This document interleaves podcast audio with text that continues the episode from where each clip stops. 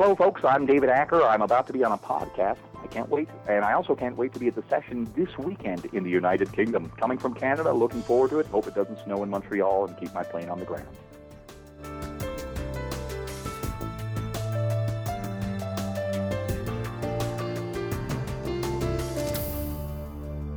This is the Magic Convention Guide podcast for the week starting the 12th of January 2009. Now we're fast approaching the session, which takes place on Saturday the 17th and Sunday the 18th of January this year. Now, amongst the artists taking part are Ray Kosby, David Acer, John Guastaferro, Noel Qualter, John Archer, John Vanderput, Ben Earl, John Allen, Tom Peterson, Rodney J. Piper, Mark Elsden, Will Houstoun, and Craig Petty. Now, as in all previous years, the session is selling out fast and there's very few tickets remaining. So you need to get yourself over to www.sessionconvention.com and make sure you book some tickets and enjoy today's interview. We're with David Acer, um, who's coming to the session this weekend coming. Very Uh, soon, actually. It's an over. I have to take the red eye. I'm going on an overnight flight. Those are tricky, tricky and tiring. So I'm. Uh, I think. I think I'm coming in a day early, so I have an opportunity to kind of uh, get used to the new time uh, time zone, so that I don't disappoint anyone at the lecture by being half asleep. Well, apparently at the session you don't sleep anyway, so it's not really going to Oh, matter too much. Fair enough. That case, I'll start right now. So, so David, I mean, you, you've pretty much got everything under your belt. You're a magic writer, a magician, a comedian. Uh, you've done TV. You've done some filmmaking, short films. You've written books. Actually, that's all a factor of being uh what we call a Canadian entertainer. Um, uh, in Canada, uh, in order to survive, if you decide to stay in Canada and work in uh, uh, in entertainment in any any form, you generally have to have a lot of irons and a lot of different fires. Uh, so as as a result, I ended up uh, developing these sort of parallel careers, and usually what ends up happening is one of them um, um, sort of takes off and the others don't. But uh, but I was sort of lucky in that um, uh, my work on television uh, kind of uh, worked out for me, and my work in magic has worked out, and my stand-up comedy, uh, doing a, a touring live, has also worked out. So I ended up with these sort of parallel careers, which uh, on the outside can look um, uh, uh, look uh, positive, but actually it's a bit challenging to balance all that stuff and trying to figure out what you want to devote your time to and focus on and, and get better at. Well, I was going to say, I mean, because obviously there's, there's lots of things in there. I mean, what what out of that came first? Did you did you start with something, something in particular and then move on to other aspects, or did it just kind of all arrive at the same time? Everything I've ever done creatively has ultimately been an outgrowth of magic. Um, when I was eight or nine years old, I, I started doing uh, close-up magic, and I started, well, rather learning about close-up magic, and then later on started doing it, and uh, and that, um, uh, you know, uh, gave me a, a, an opportunity to kind of de- develop creatively, and, um, and and that really served me. I ended up uh, to bringing that uh, when I was, I think, 16 or 17. I, I uh, decided that I liked the idea of working at comedy clubs because my magic already had a kind of a, a naturally comedic bent. So I naively went into a comedy club and ended up doing a spot. And um, uh, in fact, I was part of a troupe at the time uh, of, of two other with two other magicians, um, uh, Richard Sanders and Barry Julian. And we went on because none of us really had the courage to uh, do this alone. But uh, and we also didn't want to go on stage and do sort of typical uh, comedy magician bits, uh, particularly in Montreal. Montreal is a hotbed of stand-up comedy and was really um, I, I wouldn't say avant-garde that that's pretentious but certainly um, uh, wouldn't have been terribly accepting of kind of old school um comedy magic. So we, we developed this um, uh, sort of original approach to comedy magic and uh, I'm not suggesting it was good necessarily but it was certainly unique to us. And we went on stage uh, as uh, as teenagers and did this together. And eventually um, uh, it uh, each of us developed our own our, our own characters and went our own separate ways and I the the uh, uh, magic I ended up stopped doing I stopped doing magic uh, on uh, stand-up comedy stages for years because I, what was happening is um, uh, it was actually slowing me down. I was developing stand-up at the same time as I was developing magic, and in North America, I assume it's the same in England as well. You need to have a certain a high laughs per minute ratio, we call it. Yeah. Um, so you need to get to cram a lot of laughs into a minute on stage. And I would go on and do stand up, and I would be getting lots of laughs. And then I would pull out a deck of cards, and everything wouldn't grind to a halt, but I'd go down from eight laughs per minute to three. Um, and I could never quite figure out how to pull off the high laughs per minute using magic. So I ended up dropping it completely until only the last three or four years I've, I've brought a little bit of magic back into my when I do longer sets. If I do 45 minutes or an hour, I'll close with a routine or two. But generally, I just do stand up on the comedy stage. I'm not sure if that answers any of the questions you've asked up now. In fact, I'm not even sure you've asked any questions up to now. You've caught me out. Sorry I'm about having a that. slow. I'm having a slow day, and I'm just hoping you're going to cruise through it. I, I was going to say, I mean, uh, has has magic ever really kind of, I suppose, hindered you or or held you back be, because of how it works? And like you said, you know, if you go on and pull out a pack cards, a lot of people go, oh, right, okay, card magician, um, I'll go to sleep or I'll go to the bar. It, it did initially, absolutely, in the way I just suggested uh, in terms of laughs per minute, uh, and it also held me back in terms of the perception. Uh, now, now I, I should add that I, there may well be a distinction between the North American comedy scene and the British comedy scene. Uh, so this may not be the sa- it may not be the same experience for magicians in the British comedy scene, but in North America, uh, with very few exceptions, although there, there have certainly been exceptions, uh, magicians are not looked fondly upon by stand-up comedians. Um, uh, even stand-up comedians who aren't necessarily considered purists uh, tend to view magicians in general as hacks. Um, and that's because, unfortunately, a large percentage of, of magicians are hacks. So, uh, you know, they, they, they have some facts to base this on. Uh, it doesn't mean that we don't have some great magicians doing great work. Uh, but unfortunately, in North America, there was a glut of magicians back in the uh, during the comedy club boom, which would have been the the 1980s into the very early 90s. Um, because there was so much work available to entertainers, and because there was a demand, um, and not enough comedians really to fill the demand in the club, there were lots of magicians that maybe ne- weren't necessarily uh, of the same caliber in terms of the level of their comedy that were getting work at the same time, and that really hurt the perception of magic in the comedy com- community in, in North America. And I started doing stand-up comedy in 1990, I think, or maybe 91. And um, uh, I could feel it even even as a as a trio uh, with Richard Sanders and Barry Julian. And even though we weren't doing anything that would be considered normal uh, or typical magic, um, as soon as we were intro- introduced as being magicians, um, uh, uh, the comedians in the room would either walk out or tense up, or uh, you know, you, you certainly sensed it even when they weren't vocal about it, that, that this was, you know, looked down on. So I definitely had to deal with that as well, and that was part of the reason I stopped doing magic uh, at stand-up comedy clubs. Uh, that, in addition to the last per minute issue, uh, but eventually I got to a point where, you know, I, I, I became known enough for, for being reasonably good at what I do. So uh, they were willing to uh, sort of, uh, you know, accept that I also do a little bit of magic in the show now too. But as I say, I only do that in longer sets. I'm only do, going in to do 30 or 40 minutes, I'll just do straight stand up, and that'll be that. You're obviously very well respected in, the magic community. You've written loads of books, and yeah, Oh, everyone, thanks. e- everybody I've spoken to today, go, oh wow, you're interviewing uh, David Acer. That's brilliant. You know, I've got all these questions for you. Yeah, I, I'd love to spend some time with him. That's really wonderful to hear. I really appreciate that a lot. Well, a, a lot of people are looking forward to seeing you at the session, um, mainly because they. Well, I have been practicing my French drop, so it's going to be an impressive lecture. I guarantee that. Well, I mean that's the thing. I mean you've inspired lots and lots of people um, through the books, um, through what you've created, you know, effect-wise and things like that. But but what really inspired you to come up with new stuff and, and kind of create, if you like? Well, initially, when I started out in magic, which was the early 1980s, I think it might even have uh, bridged over to the late 70s. Uh, Paul Harris was um, was uh, was the guy all the young guy uh, all the young guys were looking to. I guess to some degree that's still the case, oddly enough, uh, after all these years. But you know, he was really. I don't know if um, uh, uh, he, he, you know, I don't, I don't know if uh, he, he certainly inspired me. There's no question that um, everyone in my generation, and that would include uh, uh, the guys I came up with in Montreal, Gary Kurtz and Richard Sanders, and uh, and Sankey as well, who was in Toronto. Um, you know, have have uh, a lot. Uh, uh, we owe we owe Paul Harris a, great deal of thanks, if only if only for having opened our eyes to a certain approach to magic, a kind of a playful fantasy world approach um, using uh, ordinary objects. Um, so I would say that uh, certainly at the outset he was my biggest inspiration. Now uh, my friends, uh, my friends and peers um, uh, are, are the people that I look to, uh, uh, like Jay Sankey, like Richard Sanders. I'm a big Chad Long fan. I love David Williamson. I know there are others, but those are the guys I look to see what they're doing, and I look to see what their work is right now. Because whenever I look at their work, it inspires me to to work on my own stuff, and um, even if it's not exactly the same as what they're doing, it just it just gives me a kind of creative energy that I, I really appreciate. And um, those are the guys uh, at the moment that uh, kind of fuel me in terms of magic. Mm. Well, I mean, talking more about the creation side. I mean, how how do you sit down and create? Um, is it do you, do you purposely sit down and say, right, I'm going to come up with with this, or kind of base it on other stuff you've seen? Sure.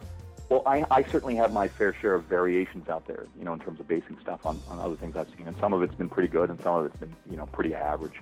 But in terms of coming up with new plots or, or new methods for old plots, um, I, I have a, I don't know if this is typical, and and I don't know if uh, you know this is an advantage for me or an affliction, but um, my most creative times with magic are when I'm working hard on something else. Mm. Uh, I know it sounds odd, but I've been working on a, a, Discovery Kids television series for the past four years called Mystery Hunters, which is a, a, a kids-oriented, science-based series that looks at paranormal experiences yeah. and phenomena. And um, when we are in the crunch and the thick of writing scripts for that show, which is completely unrelated to sleight of hand magic, uh, and I'm working 18-hour days crafting scripts and crafting lab, uh, lab experiments and things. Um, uh, for some reason, um, ideas for magic tricks pop into my head. Uh, and I don't know why that is, and I wish I could explain it better. In fact, I wish I could. If I could explain it better, then I might be able to create the conditions uh, more consistently. Uh, but generally, when I just sit down and say, "Okay, today I'm going to come up with a great new card trick," uh, I fail miserably. so usually, it's when I'm deeply involved in other creative pursuits uh, that for some reason my brain unlocks and, and uh, starts to feel uh, to give me magic ideas or magic related ideas. Maybe because I, I, read a lot of magic books, I, I, watch a lot of DVDs, I read a lot of books, so it's possible all that stuff simmers in my head um, uh, in terms of uh, input, uh, and then at some point, um, you know, becomes fuel for output um, usually when I least expect it.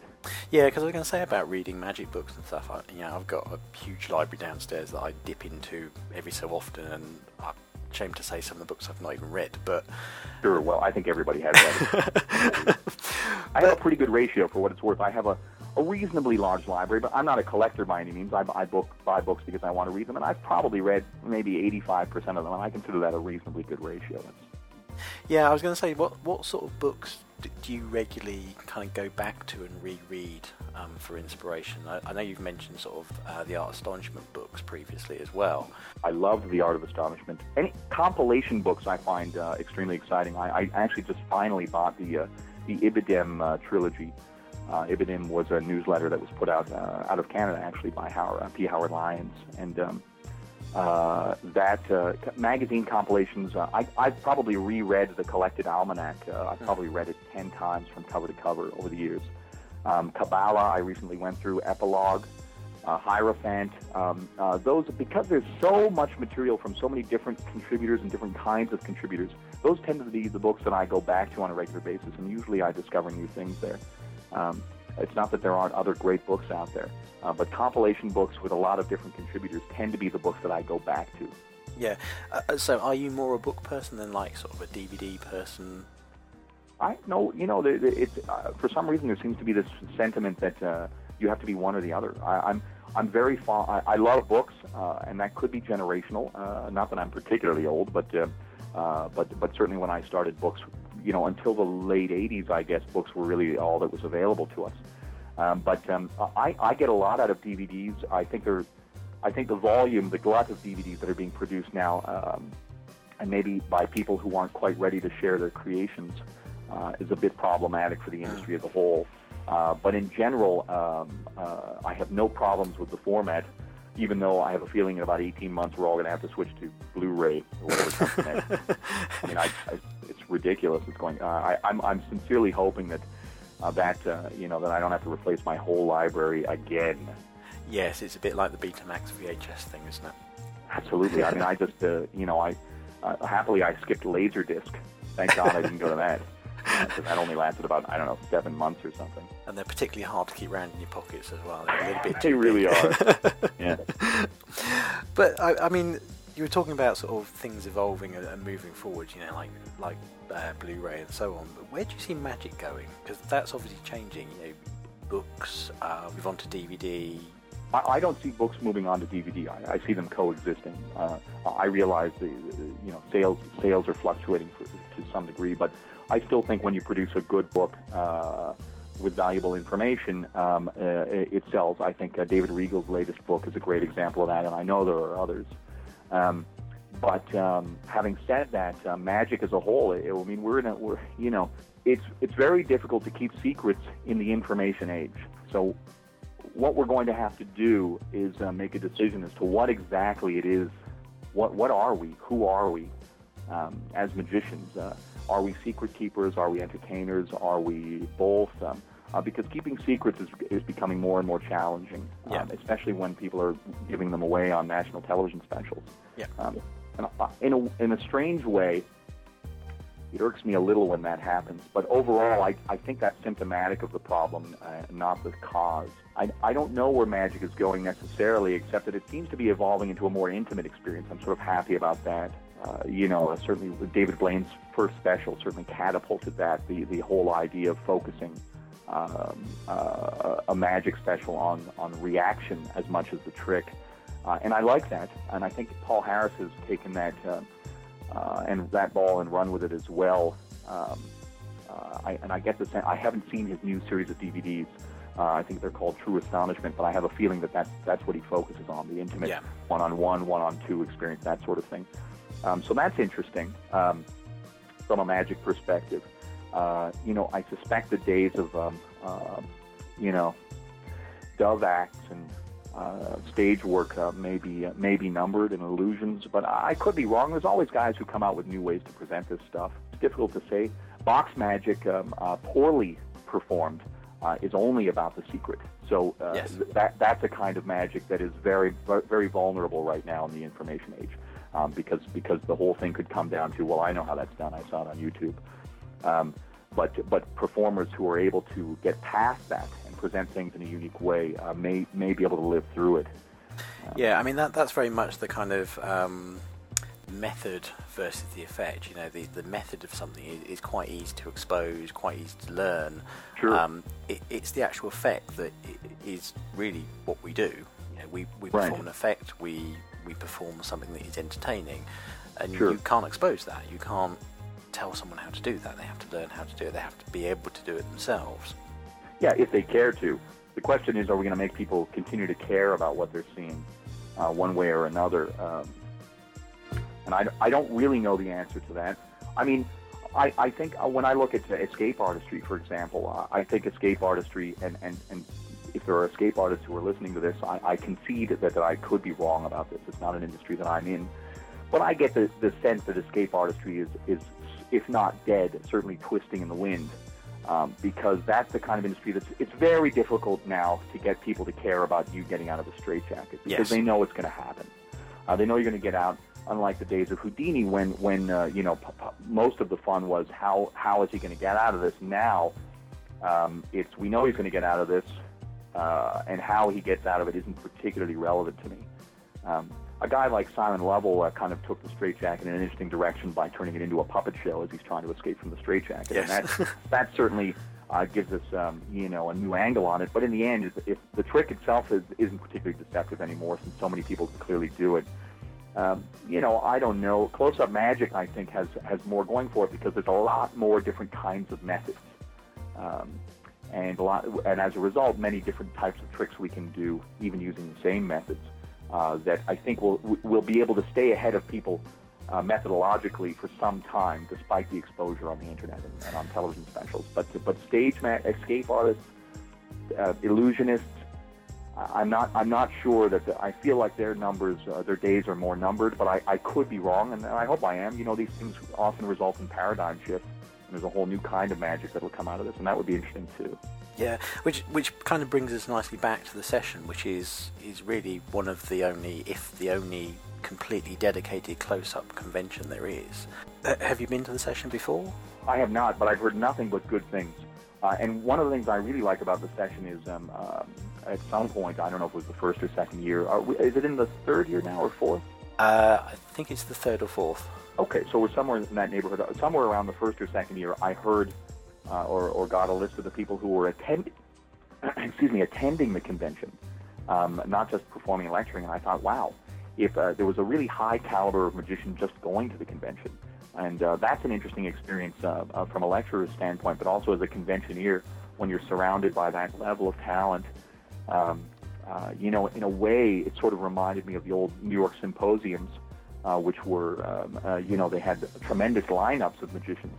Uh, but in addition to that, uh, everybody who was anybody was also attending the convention, and that, that creates a very unique energy. Yeah. Um, so that, that that's what first uh, drew my attention to the session and, and, and suggested to me that this was a different kind of convention. Yeah, and, and also it's it's the case of with the session you're you're actively like we said you're not going to get any sleep because you're going to get bothered all day all night. But I'll find a way. I'll find, I can do it. but it, it, I mean Andy and um, uh, Rob really encourage people to sit down with you guys, um, with each other, and just literally session. There's lots of nice big long breaks of we're session, we sit down, Sure. we we play with stuff, we talk to each other, um, which is something that doesn't happen at a lot of conventions because they don't they don't book that into the time. Um, it's very That- much from one one thing to another.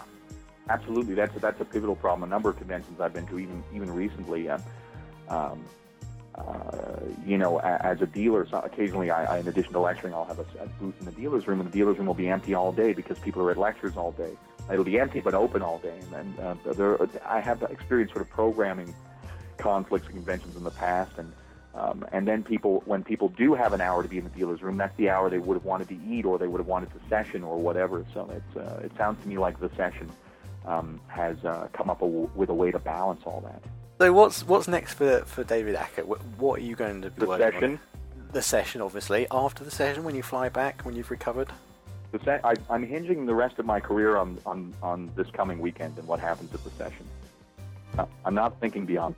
A lot of people are doing that. John Archer, who I spoke to um, last week, um, also said, you know, that's going to be his television break.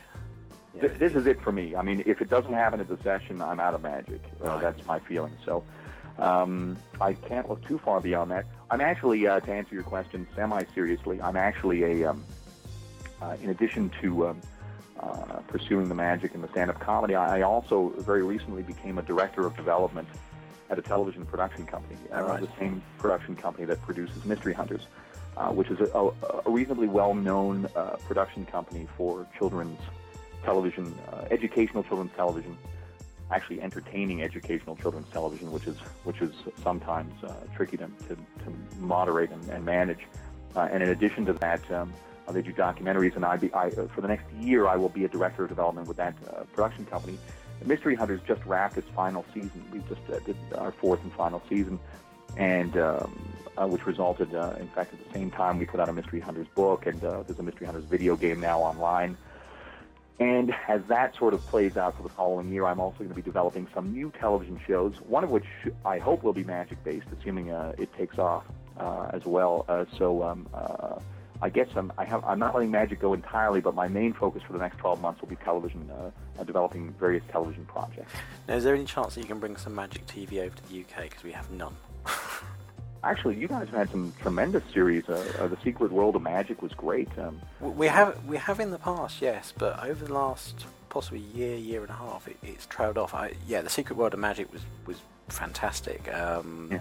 You guys were leading the way at one time. Um, uh, there, there was much more magic production being done, or specials being produced in uh, in the UK than there, there were anywhere else in the world. And I think um, uh, we did a, a, a David Blaine style television series here in uh, Canada called Urban Magic, and I think it was the year 2000. Um, It was myself and Richard Sanders and uh, a magician by the name of Patrick Tufts. And after that, um, there were a couple of little specials here and there. Uh, but but um, at the moment, there seems to be um, uh, there, there was some demand for magic specials, uh, but there seems to be some attrition in that, and I'm hoping it comes back the other way. The pendulum swings. Uh, I don't know if um, um series like Mindfreak, Mi- Mindfreak is considered successful uh, in North America, and it's possible that that will uh, prompt other networks to explore and investigate doing magic-based series.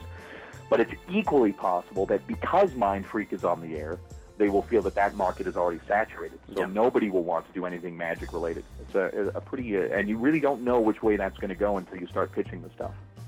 If anybody is interested in sort of seeing the various things that I do, I have some video clips and audio clips up from radio appearances and stand-up comedy on my website, davidacer.com. Uh, that's sort of a um, the one place where all my various careers intersect, and that's an opportunity. That's a location where people can explore some of that stuff if they're interested. Uh, but beyond that, I'm really just looking forward to uh, coming to the session. I know it's going to be great. I'm looking forward to seeing everyone there, and uh, uh, I, I, can't wait, frankly. Brilliant. Thank you very much, David. It, it's been a real pleasure. Thanks for having me on. Now, remember, the session takes place in Gloucester on Saturday the 17th and Sunday the 18th of January 2009. The official website for booking tickets is www.sessionconvention.com or you can click on our site www.magicconventionguide.com and you can link straight through to the session site to book tickets. You've also got information on both sites about hotels, location, how to get there, and who's appearing.